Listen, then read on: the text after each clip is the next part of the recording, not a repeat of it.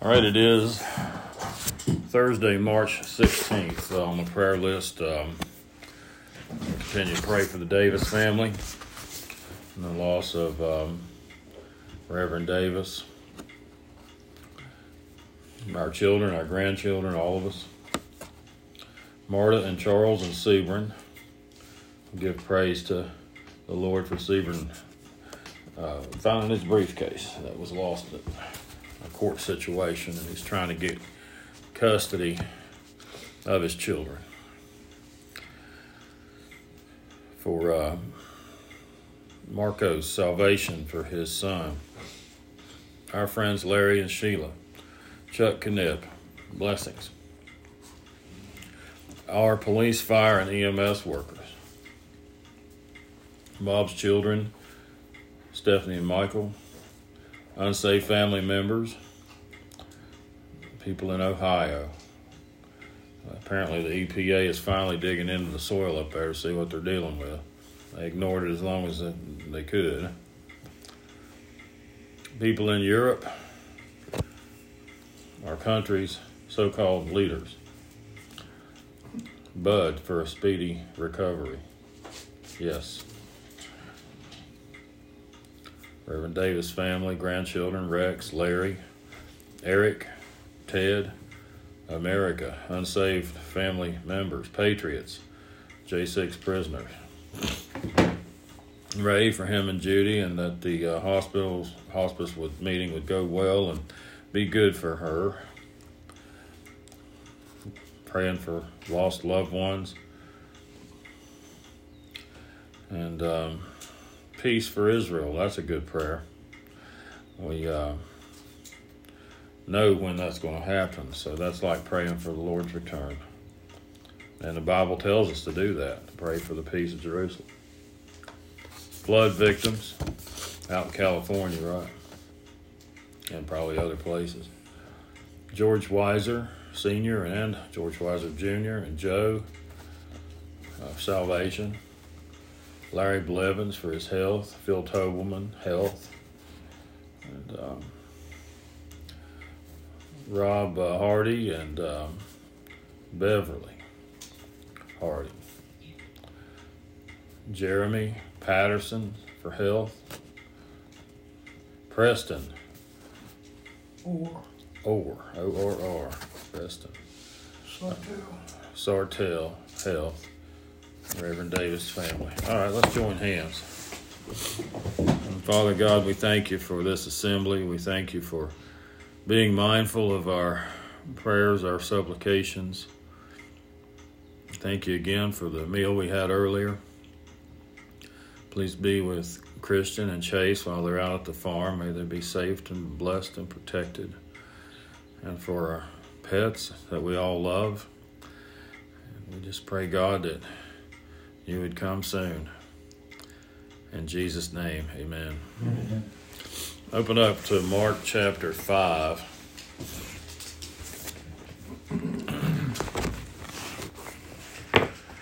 I'm in my Thompson Chain reference, King James, starting with verse 25. And a certain woman which had an issue of blood 12 years, and had suffered many things of many physicians, and had spent all that she had, and was nothing bettered, but rather grew worse. Boy, that's same today, isn't it? You go to all these quacks and give them all this money and put all your faith in them, and nothing gets better, just worse in most cases, many cases at least. Verse 27, when she had heard of Jesus, she came into the press, the crowd behind, and touched his garment. For she said, if I may touch but his clothes, I shall be whole. And straightway the fountain of her blood was dried up, and she felt in her body that she was healed of that plague. And Jesus, immediately knowing in himself that virtue had gone out of him, turned about in the press and said, who touched my clothes? Now, of course, he knew. And his disciples said unto him, thou seest the multitude thronging thee, and sayest thou, who touched me? And he looked round about to see her that had done this thing. But the woman, fearing and trembling, knowing what was done in her, came and fell down before him and told him all the truth. And he said unto her, Daughter, thy faith hath made thee whole. Go in peace and be whole of thy plague. Okay, so she said in verse 28, If I may touch his clothes, I'll be whole. She believed all she had to do is touch his clothes and she'd be whole. Somehow she knew this. And Jesus says in verse 34 that it was her faith that made her whole. He didn't say it's because you touched me, you became whole. It is your faith that has delivered you of this plague. Verse 35, While he yet spake, there came from the ruler of the synagogue's house certain which said, Thy daughter is dead. Why troublest thou the master any further? As soon as Jesus heard the word that was spoken, he saith unto the ruler of the synagogue, Be not afraid, only believe. Don't be afraid, only believe. And he suffered no man to follow him, save Peter, James, and John, the brother of James. This has happened in other places. These three disciples, it is believed, and it seems evident, that they had the faith to bolster what Christ would do, rather than having the doubt to pull things down, because unbelief pulls things down. There's a place in Mark, it's the next chapter, I think, so that he could do no miracles there because of their unbelief. Unbelief, we've talked about this before, it really ought to be revisited, quite often. He took Peter, James, and John because they believed. And so, verse 38, And he cometh to the house of the ruler of the synagogue, and seeth the tumult, and them that wept and wailed greatly. And when he was come in, he saith unto them, Why make ye this ado, and weep? The damsel is not dead, but asleep. And they laughed him to scorn. Let me stop right there. You kind of got to wonder if their mourning and whining and crying was even legit, if they could turn around and laugh that easily, but because Christ said she was only asleep. They were paid. Yeah, they did pay mourners at times, didn't they? But when he had put them all out, he taketh the father and the mother of the damsel and them that were with him, and entereth in where the damsel was lying. And he took the damsel by the hand and said unto her, Talathai kumar, which is being interpreted, Damsel, I say unto thee, arise, and straightway the damsel arose and walked, for she was of the age of 12 years, and they were astonished with a great astonishment. And he charged them straitly that no man should know it, and commanded that something should be given her to eat. We see this theme of belief. Mark 11, verse 24. This is very, very powerful, and people blaze right past it. Therefore I say unto you, what things soever you desire when you pray, believe that you receive them, and you shall have them. Believe you're going to receive them. Believe even that you have received them in some translations, and you'll have them. So the belief that you're going to get it or do have it is all that it's taking to get this, whatever you're asking. That's being in accordance with God's will for you in your life. I mean, you could ask for something way out there that... But you're not, if you're not abiding in Him and His Word abiding in you... Right, you wouldn't ask for it anyway. That's it. Like, I want a new Porsche 911, Lord. Lord, won't you buy me a Mercedes-Benz, Janis Joplin sang. Matthew 21,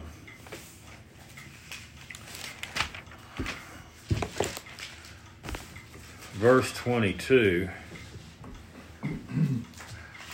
And all things whatsoever you shall ask in prayer, believing you shall receive. Now, if you ask for something absurd, you probably wouldn't really believe that you're going to get that. But it's possible, too, to pray for something that the Lord would want you to have and not believe that you're going to get that and then you don't. Your unbelief cost you that blessing. 1 John chapter 5.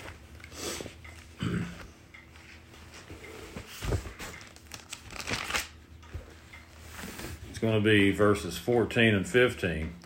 He writes, "And this is the confidence that we have in him, that if we ask anything according to his will, he heareth us." Now, a lot of people say, well, I asked this and I asked that and I didn't get it, and that just must not have been his will. It's also possible that you just didn't believe, because unbelief will squelch your blessings. So, you know, he tells us that he knows what we need. Food, clothing, shelter. He tells us that. I provide for the sparrows. They don't worry where they're going to live, what they're going to eat, what they're going to drink. I don't worry with provision for, you know, the clothing. You shouldn't worry about what you're going to wear. Look at these lilies in the field here. Even Solomon wasn't dressed as well. So he just made those flowers and just beauty, absolute beauty. The beauty of God's creation continues to amaze. You know, we see these pictures, rotating pictures on the Google Chromecast, and yeah, I know Google's evil, but God can even use them for good. Just landscapes and the beauty of nature. Absolutely amazing what God has done. It's like we had down film in the bottom of the sea, and even as deep and as dark as it was, you turn a light on it. The beauty of the stuff. Yes, yes. Down there. Amen. Well, so 1 John 5, 14 and 15. I read, we ask anything according to his will, he heareth us. And if we know that he hear us, it's verse 15. Whatsoever we ask, we know that we have the petitions that we desired of him. Now, these are words being written to born-again believers. Go ahead and go to the Gospel of John, chapter 15.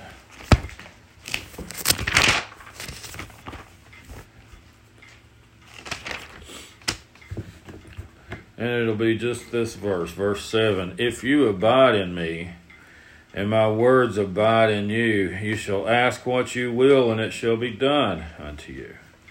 Well, there's a couple of qualifiers. If you abide in him, and his word abides in you. Do you read the word of God? Do you understand it as best you're able? The Holy Spirit will help you understand it. That's 1 John 2, verse 27, I think. You will understand it by the Holy Spirit. His word abides in you, and you abide in him. When you are born again, you know, Jesus talks about you are in him and he is in you. Now we'll go to chapter 17. I didn't make a note, but this is the Lord praying. That even for us, verse 15, I pray not that thou shouldst take them out of the world. These are the disciples. This is us. But thou shouldst keep them from the evil. They are not of the world, even as I am not of the world. Sanctify them through thy truth. Thy word is truth.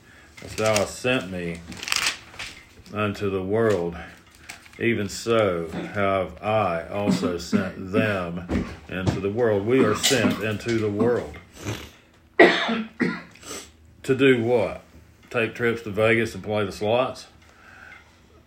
We're sent into the world to bring the gospel to whoever will hear it.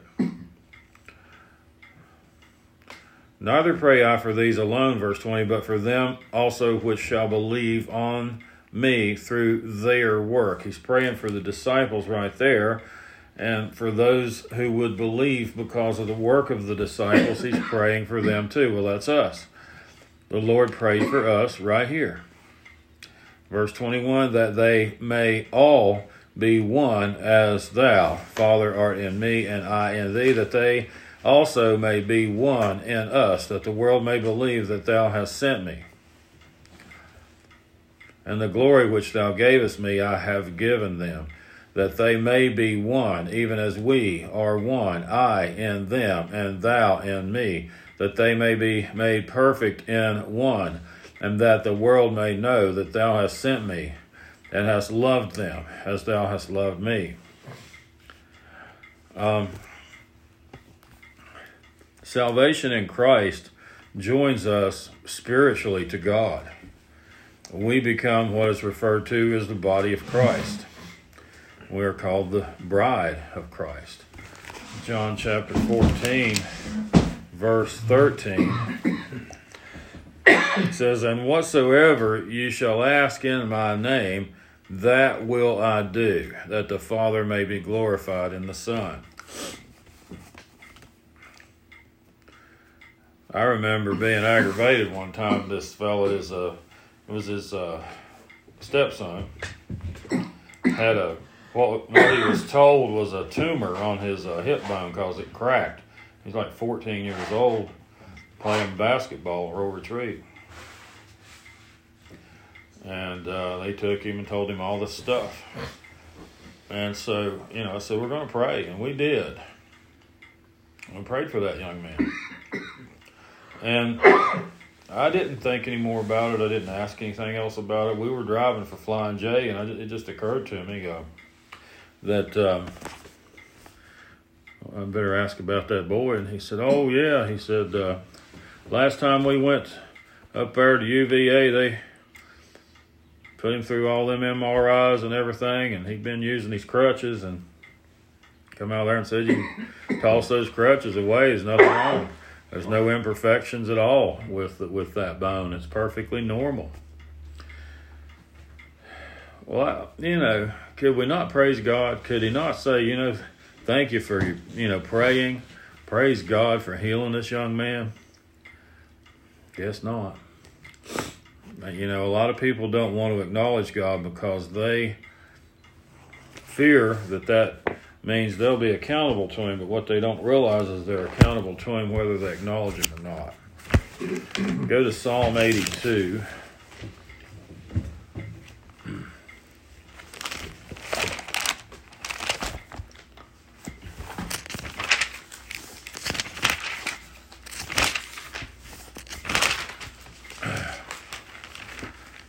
It says at the beginning, God standeth in the congregation of the mighty, he judgeth among the gods. Now that's a little g God. How long will you judge unjustly and accept the persons of the wicked? Selah. Defend the poor and fatherless. Do justice to the afflicted and needy. Deliver the poor and needy. Rid them out of the hand of the wicked. They know not, neither will they understand. They walk on in darkness. All the foundations of the earth are out of course. I have said, ye are gods, and all of you are children of the Most High. But you shall die like men and fall like one of the princes. Arise, O God, judge the earth, for thou shalt inherit all nations. Now go to Gospel of John, chapter 10. And this is actually the last verse I've written down. I know we're moving fast. John 10. Let's pick up verse 31. Then the Jews took up stones again to stone him. Jesus answered them, many good works have I shown you from my Father. For which of those works do you stone me? The Jews answered him, saying, for a good work we stone thee not, but for blasphemy, and because that thou, being a man, makest thyself God. Jesus answered them, is it not written in your law, I said, you are gods? If he called them gods unto whom the word of God came, and the scripture cannot be broken, say ye of him whom the Father hath sanctified and sent into the world, thou blasphemest, not because I said I am the Son of God. thou blasphemest, because I said I am the Son of God. If I do not the works of my Father, believe me not. But if I do, though you believe me not, believe the works, that you may know and believe that the Father is in me and I in him. Your gods. What does that mean? I looked up some things on this today. As with most such verses and concepts, people vary. They get around the point by saying a few things and closing out the page and going on to the next subject. A little g, God. Gods are powerful. They have power. You know, we just read Psalm 82, 6. They have certain abilities, but that's all of us as children of God. We've got abilities. There are things that we can do that the animal kingdom cannot do. The power of belief is that.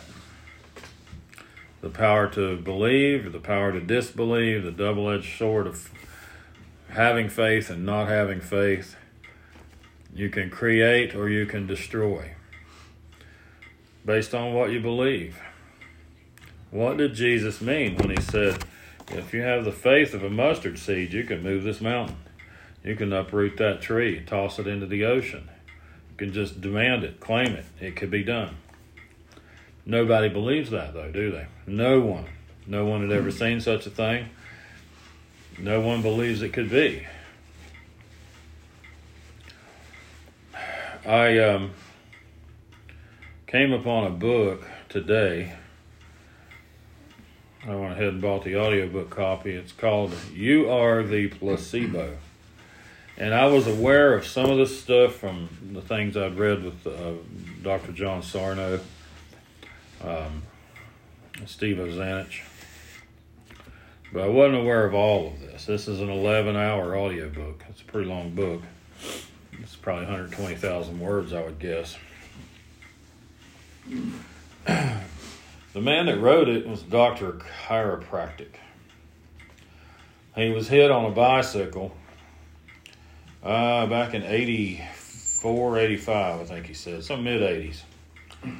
They were doing a triathlon. They were doing a race, and of course he was in really good shape. Somebody just ran past a cop that was holding traffic back and just plowed right into him.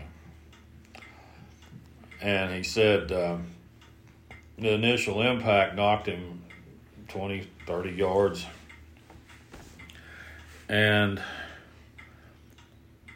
the woman driving this thing didn't even realize she'd hit a bike. It was he said it was a Bronco on a lift kit.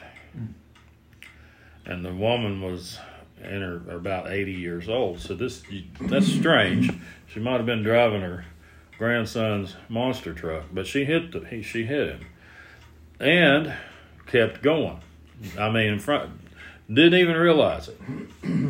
He grabbed, he said, the bumper of the thing when it come back up on him again and tried to pull himself up to see, let her see that she'd hit him, and tried to get himself into a position where she couldn't steer and run into him if he was hanging onto the bumper, run him over. He had 7 crushed vertebrae, several herniated discs. He was in traction. 4 different surgeons said, you've got to have these rods, these stainless steel rods, if you want to have any chance of even walking again, if any chance of even standing upright. And he really didn't want to get surgery. That's why he got 4 different opinions. And like with one of those other fellows that testimony of John Sarno, that guy said he didn't want surgery. He went to 4 different professionals. They all said, get it. But he said he didn't have anything to do but lay there face down, day in and day out. And he had heard of people healing themselves and they would go into remission from cancer, or he had heard, and personally I believe he said knew, a woman who was in a wheelchair from MS, who began working on her own body just by meditating. Could this be possible, he wondered. And he said, I didn't have anything else to do. They said, I just took 2 different times, 2 hours a day, I meditated on my body, getting my subconscious mind in line with my conscious mind. And he said, and when I first started doing it, he said, I messed it up. I wanted a goal. I had a goal. I wanted to stand up and I wanted to walk, but I wanted to put myself mentally through the process that would get me to that point. And it was a step-by-step thing. And he said it was tough because it wouldn't be 5 minutes into this 2-hour session, and I'm already thinking negatively, like, what's it going to be like to spend my life in a wheelchair? And what's it going to be like to maybe not even get that far, maybe not even be able to get up and into the chair? He said, when I realized I was having negative thoughts, I went back to square one and started my mental process again, just thinking through step by step. And he said it took a while. I think he said he was nigh into it a month before he got through it the first time, all the way to everything he believed he needed to do in order to sit up on the bed, put his feet on the floor, and stand up and walk. Now, we've got testimony of a man who was given a kidney. He was living with one, and it was failing. And the Pentecostal church praying for him. Pastor Albert Carroll was telling me about this. And he himself, Albert Carroll, got a severe heart problem healed. And he was told he couldn't preach, because he could drop dead of a heart attack any second. Well, he got healed. He got healed while he was praying for a young lady over the phone. And he felt a burning in his chest, and he thought, I'm having a heart attack and I'm about to go. But that burning was the touch of the Lord. But it was brought on by a desire from others praying for him. But if you're praying for somebody who does not believe that they're going to get well, then that's where it's going to be left. They're not going to get well if they don't believe it. And again, that fellow from that congregation who had been being prayed for, he began to feel better and went and got checked. And not only did he have a restored kidney, he had another one. He had the pair that God designed him to have. What is our role in taking hold of these blessings? Belief. Again, it said in one of the Gospels that this certain place, Jesus could not do many miracles there because of their unbelief. They just didn't believe it. So this book is called You Are the Placebo. I don't know what I'm not far enough into it yet to know what particular faith, if any, he has. But I guess for the past near 40 years, he's been studying all these cases and compiling all of this evidence that believing that you will be restored, and then mentally willing that to happen, expecting it, just seeming to know that this will take place. Then it works. Now, visualization is a huge part of this.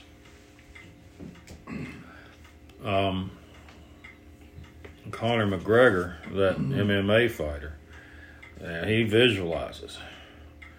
The one he beat that made him famous, had never been beaten. He spent weeks visualizing everything about the trip to the Coliseum, what it might look like in the locker room, what it might smell like, the roar of the crowd, the feel of the ropes and the ring and the canvas below his feet. Saw it over and over and over. And he told an interviewer, he said, what I'm going to do, and the guy, his opponent, could have easily seen this, probably did see that interview.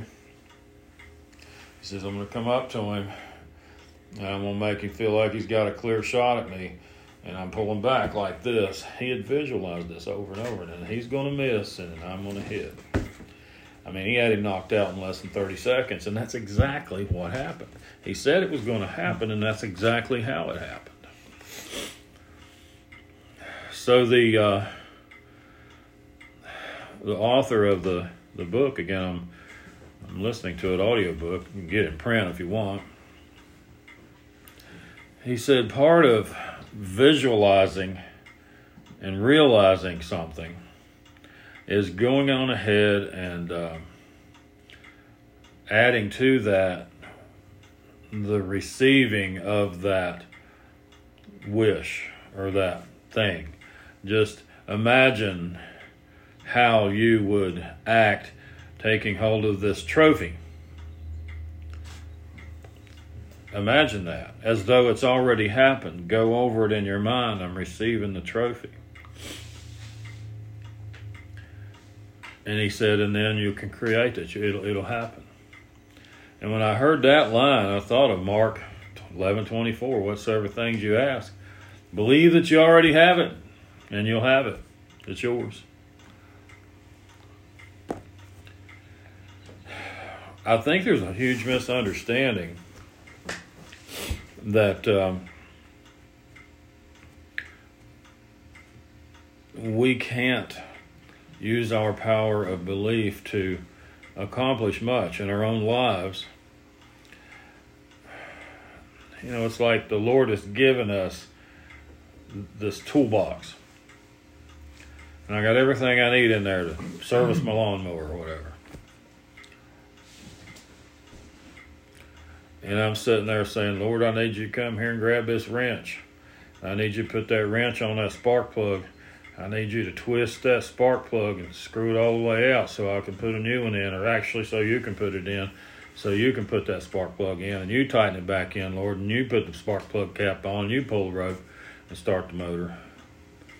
He's equipped us. Why should we ask him to do something that he has given us the ability to do? And is that just Christians? I don't think so. I think anybody has this ability. They have this particular ability to manifest things and bring things about just by sheer belief. What about these 7 sons of Siva in Acts 19? Well, they were casting people out by casting out demons by Jesus' name.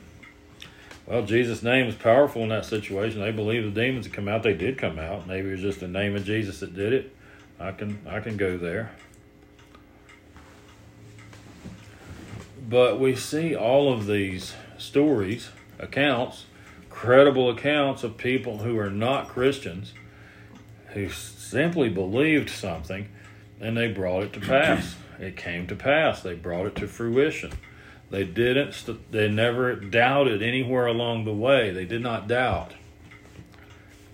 There is some, I will call it a supernatural ability. There's a supernatural ability that God has given us in that ability to visualize and believe. You are God's. You're not going to create the universes, and you're always going to be subordinate to the God who made you. But you're something more than a dog or a cat. That last team in there, they couldn't get rid of unless they had that prayer and fasting thing going on. And that demon and then they beat the heck out of them 7 guys. Yep. It's like, why did that happen? They didn't have enough faith. Yeah, just as soon as that demon asked, well, who are you? Paul we know, and Jesus we know, but who are you? But if they invoked the name of Jesus, the name above all names, I don't understand why they couldn't get that last dude out of there. Well, Jesus said of another in Mark 9, these come out by prayer and fasting. Mm. Now, that fasting is not in some of the later translations. It's in the King James, so it does belong there. The King James is the plumb line. We need to compare every translation. Did they ever get rid of that? Did Jesus come along and get rid of that character? Yeah, because, you know, it was like an epileptic seizure. Of course, we today want to medicate that. We don't seem to... Then that critter wound up finding somebody else to indwell. They do. Christ said they would. Or that they'll come back to where they started, find the house swept clean, come back, bring seven more with them. Demons are out there. And according to the Book of Enoch, whether you want to believe it or not, it indicates that they are the souls of the hybrids, the Nephilim. That's where they came from. They're bound to this earth. So I think it's imperative that we put on that full armor of God to keep that very thing from happening. If you have the Holy Spirit in you, you're not being dwelled by a devil. I mean, the Holy Spirit's not going to share an apartment with the devil. But, you're sealed. What does that mean? You're sealed. Your salvation is assured. And, now how the demons get at, how Satan gets at us who are sealed, who are born again, who have the Holy Spirit. He gets at us through people we love who are not saved. And he wants to break our hearts or cost us a good night's sleep. Anything he can do to stir trouble. So as I continued listening to this book, placebo trials. One was for depression. This woman had been depressed all her life. She was the end of a rope, couldn't get any pills to work, so there was a new one being done, and she signed up for the study. This is the new medication. It was actually Effexor, so obviously that's happened a long time ago because that crap's been out there a while. And I do mean garbage. That's all that stuff is. But you'll hear people swear by it. Yeah, you will, and listen, and you'll find out how that works. The lady immediately began feeling better when she was taking her medication that she was assigned. She knew that half of this group of 50-some people were going to get placebos instead of real medicine. And she wasn't sure at first if she got the real thing or not, but then she started getting nauseous. And she remembered that was one of the side effects or possible side effects of the real medicine. So she... okay, I got the real stuff, and doggone if it's not working. It's great. I've never felt so good in my life, and on and on and on. And she had the placebo. She got the placebo. Mm-hmm. And wouldn't believe it. The power of suggestion. Exactly. Crazy. There's no money in placebos, though. No, that's the problem, and that's why all of this knowledge, and it is true knowledge, and I believe God wants us to know these things. I really do. He wants us to use the toolkit that he gave us instead of the toolkit that he gave some surgeon somewhere. I knew about the study on the knees. They took people who all believed and were told they needed a knee replacement, and they did two traditional types of surgery, and the third one was a sham surgery. They simply made cuts and didn't do anything. That group was far better off when the leg healed up. They recovered much quicker. They didn't feel pain anymore. They didn't believe there was any need to, and there really wouldn't have been. But if you believe that there's a reason to feel pain, then you keep on feeling it. Even heart surgery. They did similar things with that. They found out that some of the people who got sham surgeries had arteries unclog, valves heal up. You can do it. You just have to focus on it and know it. And it's not magic. It's not anything outside of this word. It's just something that we can do. Yet, modern medicine has taught us anything but that. Modern medicine says, no, you got to go get this done. You got to get this work done. Rotator cuff surgery. Another complete sham. You can take somebody that's not any shoulder pain at all, and you're going to find that a good percentage of them have that little tear. Oh, you've got a torn rotator cuff. Oh, look, you got crow's feet next to your eyes here. You got these little lines. You've got degenerative skin disease. You know, these people really need to be bullwhipped into the pits of hell. We did that with an engineer. Remember, I told you that. We over there at McDonnell Douglas. He said, "Are you feeling okay?" Yeah, you suggested to him. Yeah, there was all these other guys that were doing that. Pretty soon, the guy checked out. Went home sick. There was nothing wrong with them. That was mean. It's the power of suggestion. You feeling okay?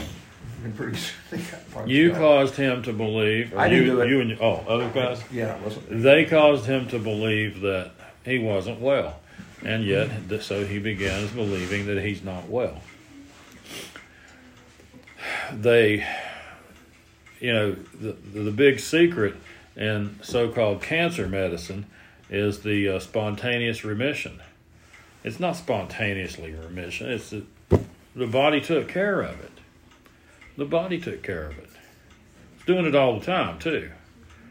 Well, you know, you're past 50. You better go let somebody ram something up with exit-only chute just to see. Absolutely not. I would not do that. There will be no lives saved through such quackery.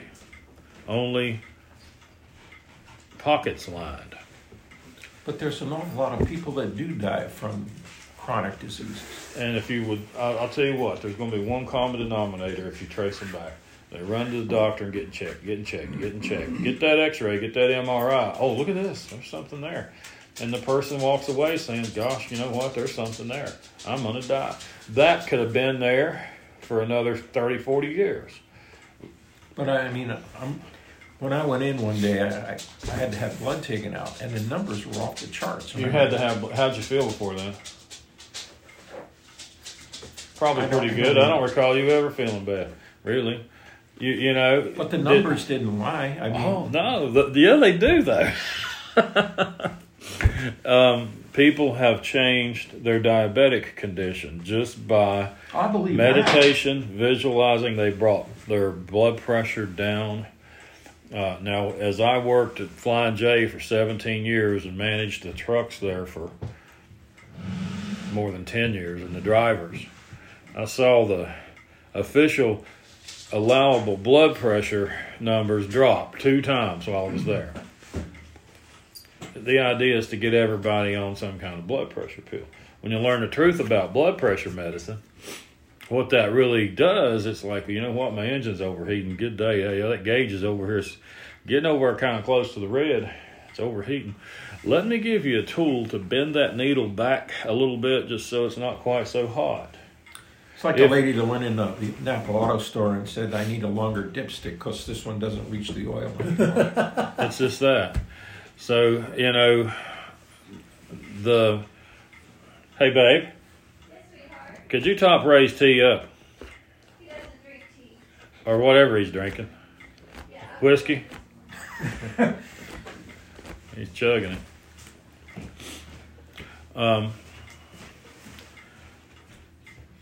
And, you know, they did the same thing with sugar. I saw them like at least 3, probably 4 of those drivers.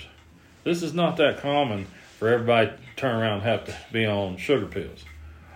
And so they started them off on sugar pills. You take these pills to keep your sugar down, and what that will do is systematically wean you off of your pancreas.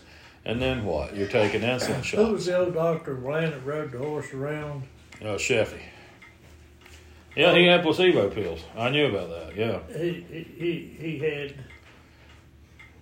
aspirin pills or something he'd give everybody, and they get well just nothing. They believed that it would. They believed in him. Guess what else is a placebo effect? Surgery, back surgery. See, most back surgeries fail. Most people who get back surgery come out worse than when they started. But for those who claim it was a cure-all, the evidence is it was a placebo effect. Well, if a placebo works, that's good. That's great. You know, if you need that, if you need to believe that, then go ahead. And the fellow that's writing this book says, yeah, I'm not telling anybody to, you know, stop taking anything, or, you know, I'm not going to tell you don't get this surgery if you think you need it. I think there's a lot of people that are hypochondriacs. Of course. And I think that's the road you're talking about. But there are genuine problems in this world that have to be dealt with through physicians. God has given us... I don't believe so. I'm not a Christian scientist. Now, wait. If I get in a car wreck and my leg's severed to the point of me dying, yes, I need a doctor to sew that up. Or, you know, a broken bone, you need it to be set. But they have created all this stuff. By this imaging stuff, you are always going to see something, you know, on these images. You're going to see something. Quit letting them do it, because by their own admission, CAT scans cause 15,000 cases of terminal cancer a year alone. This the radiation. Keep that crap away from you. I had to have 42 of those shots given to me, and it dried up whatever the problem was. I just had blood taken the other day out there, because then they're checking the PSA levels again to make sure that cancer doesn't, you know, kick off again. Well, you know, if you're well, you're well, and just believe that you are. And you know, said I would have been dead by now if I hadn't done anything. Yeah, but that doesn't mean they're right. Well, I hate to find out they were. Huh? I would have hated to find out that they were. Well, we told you were going to die. We didn't do anything, but I don't know how they would have contacted me.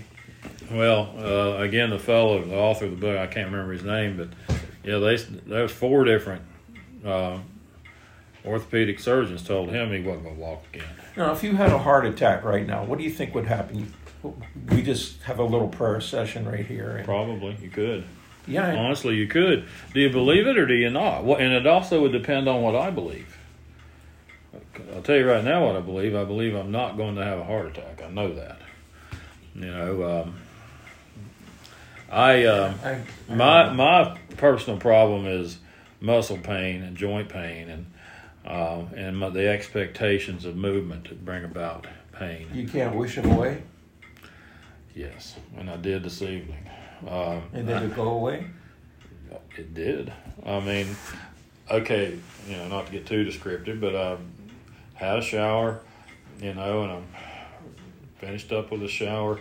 I moved my legs in a certain way to get my britches on, and my glute muscles, my butt muscle, both of them just hurt. It's just a sharp jabbing pain. And I had just been listening to some of this, and I said, okay, wait a minute. I know better than this. I'm going to put my legs back where they were, and we're going to make this motion again, and they're not going to feel it this time. And I didn't. It's all here. Of course, all pain's in your head anyway. All pain, real pain. You cut yourself bad. You know, pain's up here. It's registered. Including headaches. But yeah, that's obviously nature's way of telling you there's something wrong. Yeah, get your hand off that hot stove kind of thing. Exactly. The body, in fact, there's a syndrome, I don't remember the name of it, but people can get it, that they can't experience pain. And they usually don't live very long because they end up doing something and not realizing it. They can get badly cut on a hike and just bleed out. Thank you, babe. Bleed out on the hike and not even realize it. And feel the pain. So you need pain. That's God's design. We're supposed to feel pain, but we're not supposed to have memory pain and the pain of expectation. Like every time I do, you know, you've heard the old thing, I broke up that leg when I was 7, and ever since then the cold, you know, stormy weather comes on, it just aches and aches. You expect it to. There's no science to that. There isn't any science to that. You know, you expect it to, and it does. Right, Turbo? See, I wouldn't know. I think there's a time and place for each of for doctors and what it is. For real doctors. Real doctors. Not the ones that are looking for something. I mean, okay, let's compare mechanics. What about mechanics? Do we need mechanics? Yeah, because there's legit car problems. But what about, well, you know, car's running fine. All seems well. I'm going to take it down to Quack Mechanicry and see what they say just to make sure. They better check it. Well, we run an oil analysis, and you got a little bit of lead, a little bit of copper in there, and that's your bearings. And you're probably going to need a full engine overhaul. Now, see what I'm saying? God gave us common sense, though. But see, common sense used to be believe the doctors because they weren't quacks like they most of them are. A multitude of counselors, there's wisdom, godly counselors. Yeah. You don't get the first guy that comes along. It's like none of us here have gotten a shot. Why was that? I mean, the media just promoted that. I think that's because something held you back, the Holy Spirit. I think, yeah, although I know people, I'm sure they have the Holy Spirit, but they still got it and they got the shot. But well, there's such a thing as a legitimate disease. I mean, Jesus healed everybody that he saw, practically. Yeah, there are sick diseases, right? And there are diseases today, but you get a creation of diseases through the medical profession. Oh yeah, I mean they probably have killed a lot more people than they've healed. You know, these hospitals are petri dishes full of the most dangerous infections you could ever see or experience, MRSA and that kind of stuff. But Jesus told that woman who touched his robe, he didn't say you're healed because you touched me. He said you're healed because of your faith. And she said to herself, if I touch him, this is going to work. If I take this little blue pill, that's going to cure my depression. If I go get this operation, that's going to make me well. Well, how do I know I need the operation? Well, Dr. Chinkai Chapman told me I did. Who? That's a joke from around here. There was a guy years ago. Sure. Yeah, I think he was Chinese. Police officer. Get in front of a bus station, killed. Killed him? Yeah, killed Dr. Chapman? Yeah. Why'd they call him Dr. Chinkai Chapman? I never did know, but it was right where Curtis Puckett's Greyhound was.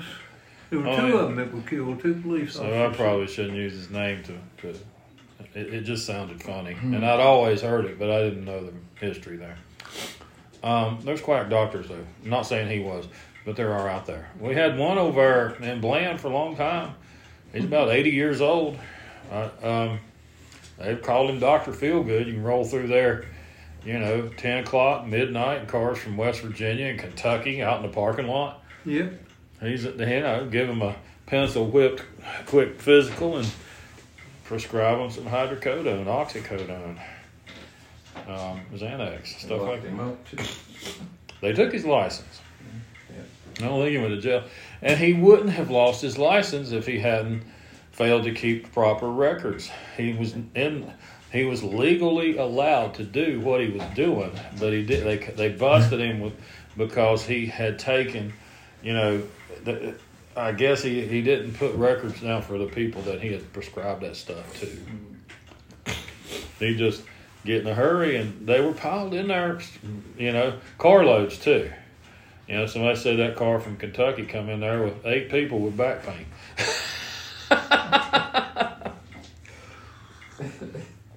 But those are the pills. Those narcotics are very addictive. So that's a bad guy, because that stuff has ruined a lot of people's lives. I have a friend dying in a nursing home in Royal Retreat because of that. Nothing else, just that. You get far enough down the road, what are you gonna do? So, the evidence is out there, but it's rarely talked about. Although many of these studies are in New England Journal of Medicine, and there's a big one out of London that's got a lot of stuff in it that, makes you go, huh? But the norm is the placebo outperforms the actual drug every time. I know that this was even the World Health Organization before they got completely corrupted. They published a study of these different antidepressants, Effexor, Xanax, Paxil, Prozac. There was one other. And they put a placebo into the study. They put just a placebo into the group and into the study. And the placebo had as good or better effect than any of those things, any of those other things. Well, the ones they're pushing now are doing a great job. This COVID-19 immunization stuff. Oh, people have gotten wise to that. Even a lot of the people, I saw a poll on Twitter, just answer this question, choose which one applies. I did not take the COVID-19 vaccines, or I took the COVID-19 vaccines and I'm happy that I did, or I took the COVID-19 vaccines and I wish I had not. And that bottom line was quite long. A lot of people took them.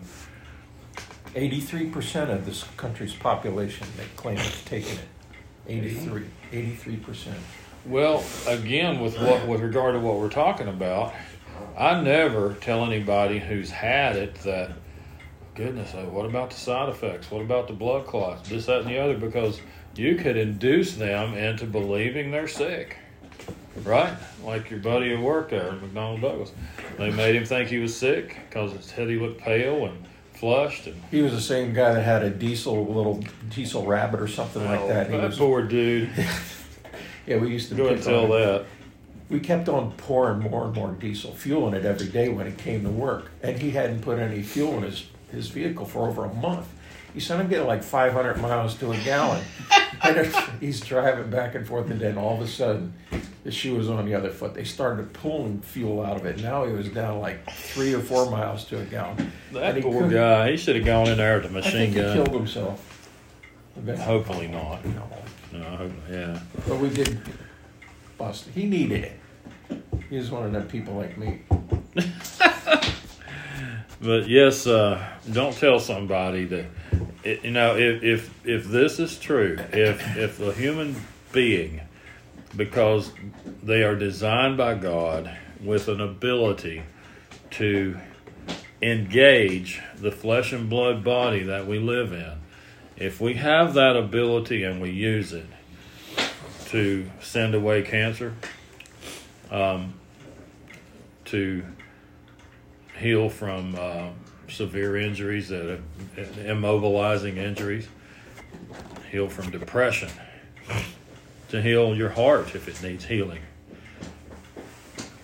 See, all the building blocks, think about it now, all the building blocks you need to, that your autonomic nervous system and subconscious mind needs to reconstruct things in your body, they're there. They're already there, all the elements. And what else would explain some of this stuff? That man that wrote that book, his vertebrae healed to the point that he looked normal after all these guys said he'd never walk again. Everything was restored. He said, all I did, and he said it got to where I didn't have to do it for 2 hours at a time, twice a day. It got faster, 20, 30 minutes. I go through the visualization process, the process of believing, good rapport with my subconscious mind. I need this right ankle. Take a look. There's something there that needs worked on. And I know you can do it because you've done these other things already. I know we can do that. And then it happens. He said he hadn't had any kind of that sort of pain in coming upon 40 years. He's not some kind of an anomaly or a miracle. They're all out there. The power to believe. So relax, and Jehovah's Witnesses are a lot like that. They don't believe in transfusions and all that kind of stuff. Well, you better not get one now unless you... I realize that. But and that noise is Turbo chewing a steak bone that Ray brought him under the table. And if somebody stomps at him there, he might kind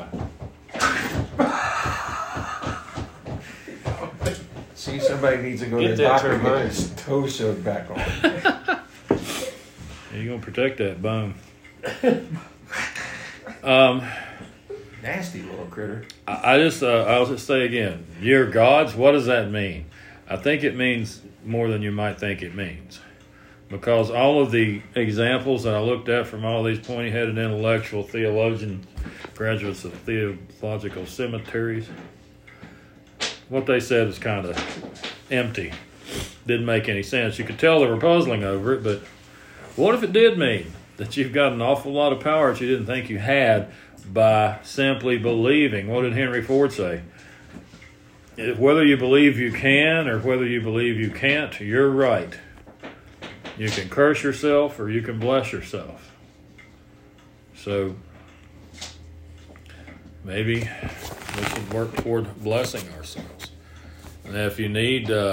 I don't know, it was interesting how one of the blind guys that Jesus healed, Jesus used spittle and dirt to make a mud to put on his face. In my personal opinion, I think that that man may have been born without eyes. It happens. And Christ was just making him something, you know? So, yes, we need to give God all the glory. But when you are equipped to do what he designed you to do, you have an ability that he gave you. One of your birthrights, not even as a Christian, but as a human being.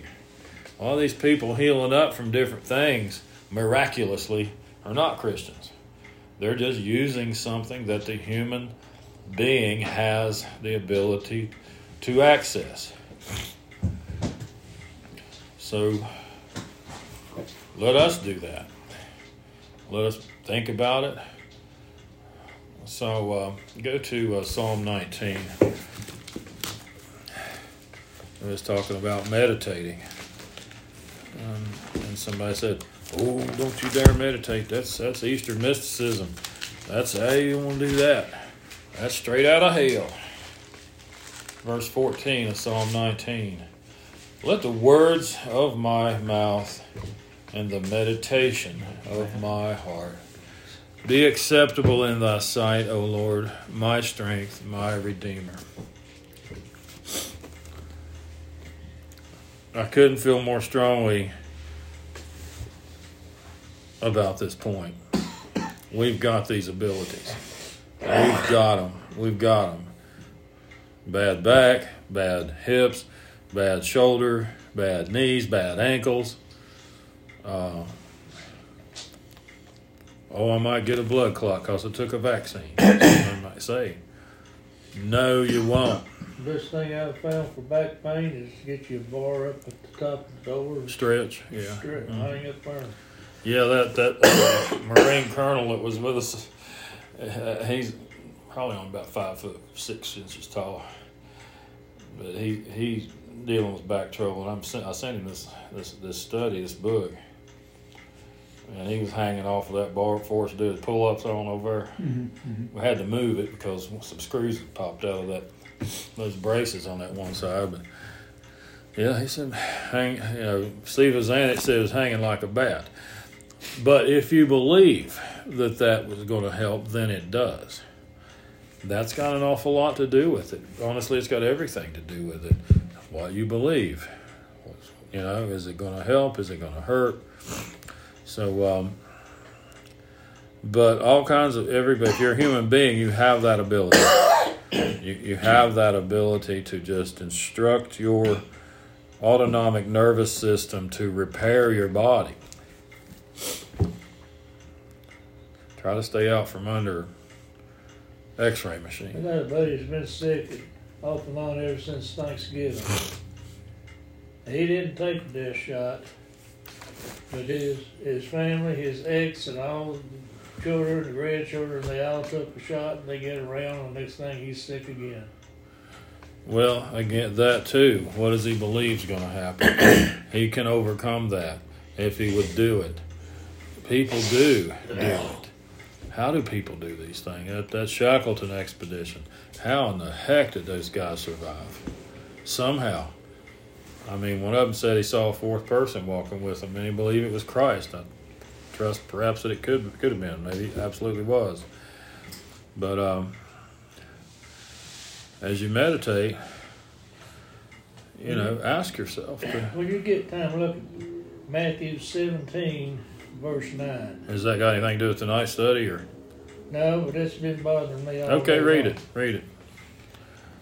And as they came down from the mountain, Jesus charged them, saying, Tell the vision to no man until the Son of Man be risen again from the dead. Well, it says again. Oh, I don't know. I never thought of that. I'm wondering about that again. Well, that's something we might... They're telling the story again, repeating a story again. Well, if you read that and see that, it's like he's been dead before. It makes you wonder about Melchizedek. Well, he didn't die. Melchizedek was Jesus Christ. You know, you can't come to any other conclusion. That's in Hebrews 7. But,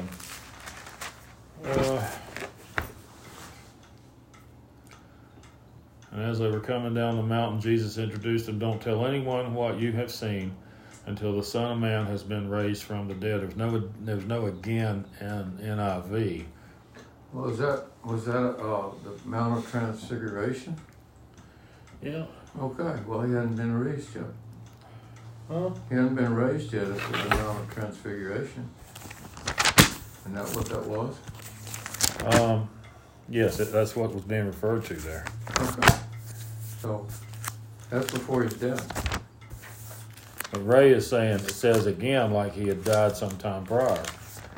It makes you wonder. I read that too early this morning for my brain to be working, so that's been on my mind all day.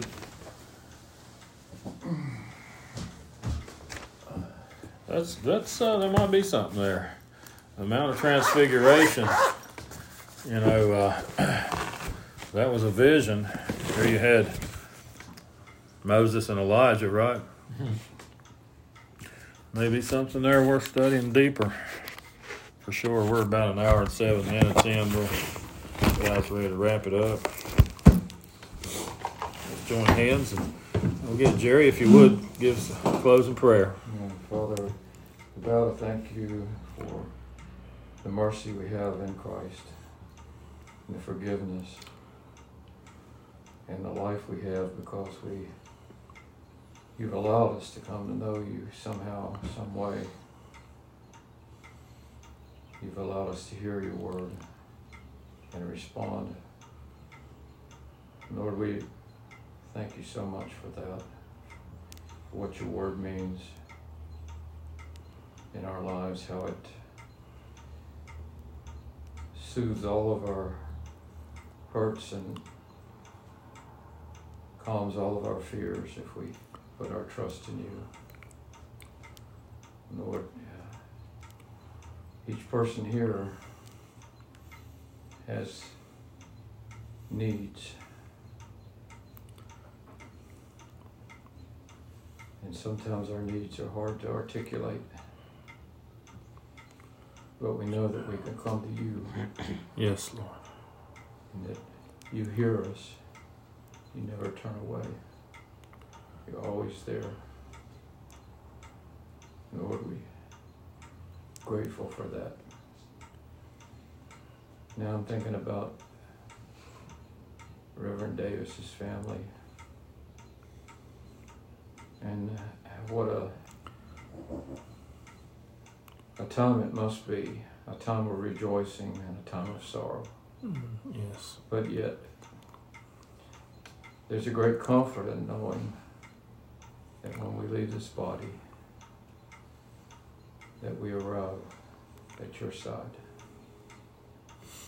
We thank you for that comfort. May each one of his children and grandchildren, great-grandchildren, nieces and nephews, and all those that gather around his body tomorrow, for Saturday, to pay final respects. Lord, I just pray maybe you'd open a door that each one of them would hear the gospel and really hear it.